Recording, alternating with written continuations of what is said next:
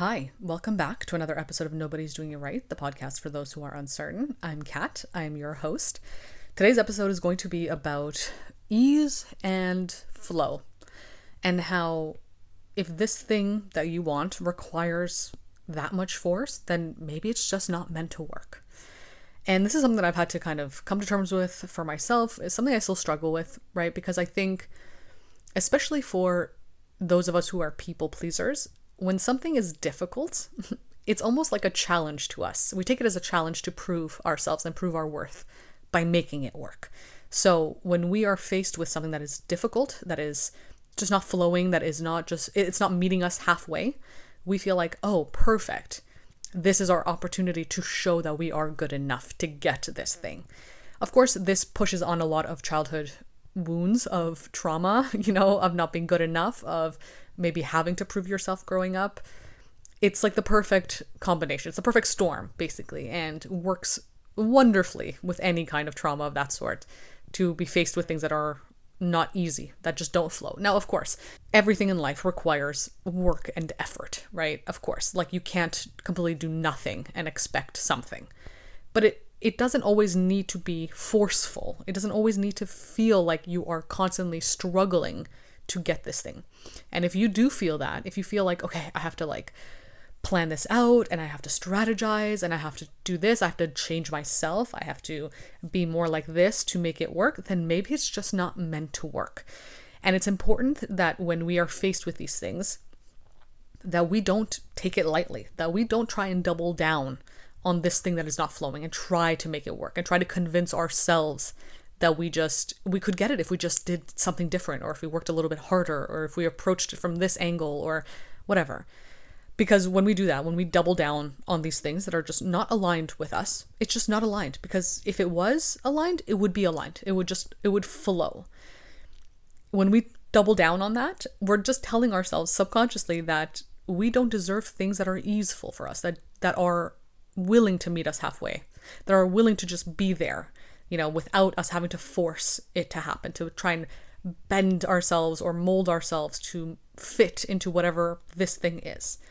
And I feel like I've mentioned this before in my podcast or even some videos maybe, but this is something I remember from my childhood when I was in my grade ten photography class. And I remember when we were learning to use our thirty-five millimeter film cameras, our teacher told us, you know, anything on it, any buttons, any flips or switches or whatever, don't force it. He's like, if you force it, it will break. If you notice that there is a level of like resistance to this thing that is, you know, that you're trying to to push on or open or whatever, don't force it. You will break the camera. And I've actually taken that with me to this very day. Now, of course, resistance is not always um, a sign of it not working or there not being any flow or it not being aligned, right? It depends on the on what's behind the resistance ultimately. But I, when it comes down to it, right, anything that requires you to push too much, to push out of fear, right? Because resistance is, is, I think, different, right? Like if you are faced with resistance towards something, but you keep circling back to it because you're like, this is inherently aligned with me, like this thing. And the reason that I'm resistant is because I know that to get to the other side of this resistance, I have to, um, I have to push myself out of the fears that I have that are holding me back, right? Those fears being rooted in any sort of, you know, other childhood trauma or anything that you've been conditioned to believe is true, right? Pushing yourself out of those self-limiting beliefs, right? That resistance, yeah, you do have to push through that. You do have to force yourself in a sense, but it's coming from a different place than the resistance of something that is just not aligned with you, because it, if you have to change yourself in ways that are not aligned with you to make this thing work, you're going to break it. You're going to break yourself in the process, and you're going to break whatever it is that you're trying to do, right? So let's say, as an example, if it's a relationship, you meet somebody, you start seeing them. Um, there are some great qualities, sure. There's some level of like, oh yeah, this is fun, this is enjoyable, like we do vibe on a certain level. But then you notice with time, like you have to force yourself or force things to work in place. Maybe they are less uh, available to you. They aren't uh, showing up in the way that you would want them to show up. So you think, okay, well, maybe if I start approaching our text messages this way, then they'll show up. Or maybe if I am just more comfortable with uh, not having as much communication or contact, then it'll work for us. Then I can make it still work for us, because I don't want to push them to do more, because what if they leave? What if they, you know, they don't want to handle that level of stress? I would rather have them here than get my needs met. Like, that kind of force is not aligned with you. It's going to make you, again, break yourself in a sense. You're going to convince yourself that you don't deserve things that are easeful, that flow, that align with you naturally. And you do, you are worthy of that. But if you have that deep belief, that self-limiting belief of, uh, you know, anything worthwhile is not easy, or anything that I genuinely want, that that is for me, I have to change myself, or I have to really push, or I have to really force, you're not going to be acting in ways that are truly easeful for you and that are actually authentic to you, right? And that is key, this authenticity, right? Because when it comes to the resistance I was talking about earlier, the things you have to do to push through that resistance to get to the other side of it, to get to the thing that you actually want, it's still authentic to you. It's just that you're scared to step into that level of authenticity because, you know, there, whatever self-limiting belief is there, right? I don't want to be seen, because to be seen means to be judged or criticized, because maybe that's how you were raised, right? But to be seen is authentic to you. You want to be seen because you want to be recognized for what you're doing. That is authentic to you, but there is that level of fear and resistance there because of these conditioned beliefs, right? On the other hand, though, when you are faced with resistance that requires you to push through it by not being authentic, by placating, by people-pleasing, by changing the way you show up, or trying to accommodate the other person more than you accommodate yourself, it's not meant to be. Like, it's not meant to be. And it's okay. And this is, I think, the hardest part of this. Acceptance. Acceptance that this is just not aligned. And I know that's really difficult, because if you tie your worth to these things, which so many of us do, and there's, you know, there's no shame to that. It's just human nature in a sense. And also, again, conditioning, right? If you've been conditioned to tie your worth and value to the way other people perceive you or your success in certain circumstances, then it'll be hard to accept that this thing that you've been striving for just isn't aligned, and to make it a neutral thing, not make it something that's rooted in your self-worth. So if we go back to the example of a relationship, right? You meet somebody, you hit it off, it's going well, but you know what? You're noticing some uh, some issues between the two of you. You're noticing a little bit of discrepancy there. You're noticing just not as much flow as you would like in a dynamic. Accepting that, oh, okay, this is just not aligned, or it's aligned up until this point, but I want to go further because this is what I'm looking for. I'm looking for a partner who I can, you know, what, whatever that is for you, whatever your intention is. And intention is really important too. But accepting that, yeah, it's not aligned, and the way they're showing up has nothing to do with me and my worth, and has everything to do with them. That's just who they are.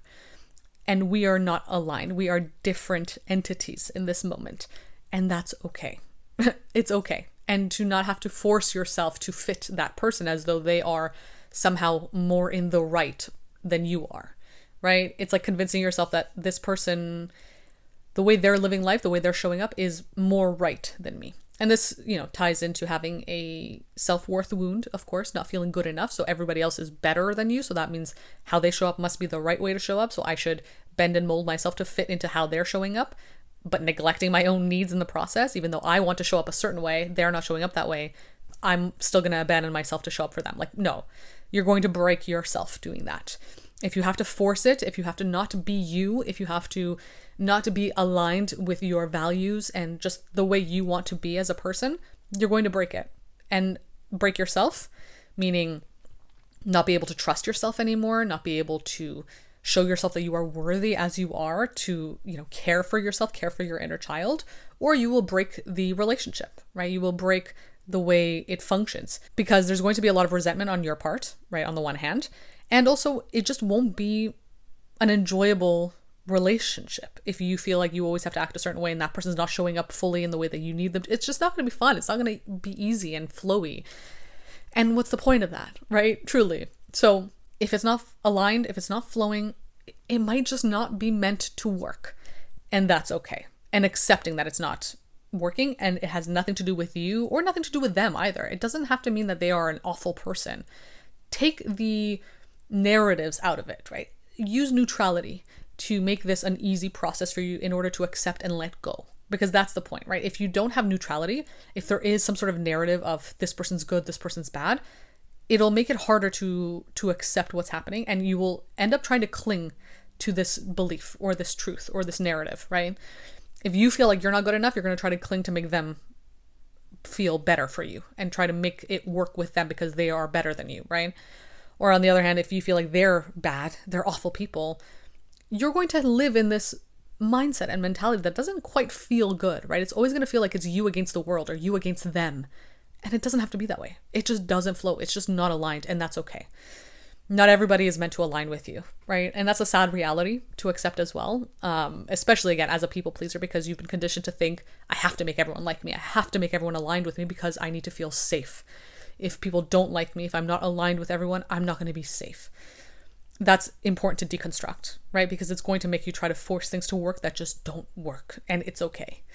And you will be safe. But it's about showing yourself and your inner child as an adult version now that you are safe with yourself, that you're not going to abandon yourself to make it work with someone or something that doesn't flow.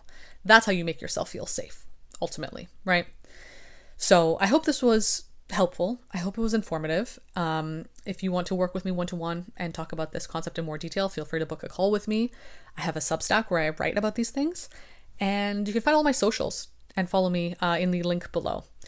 But thank you for listening, and I'll be back again soon with another episode.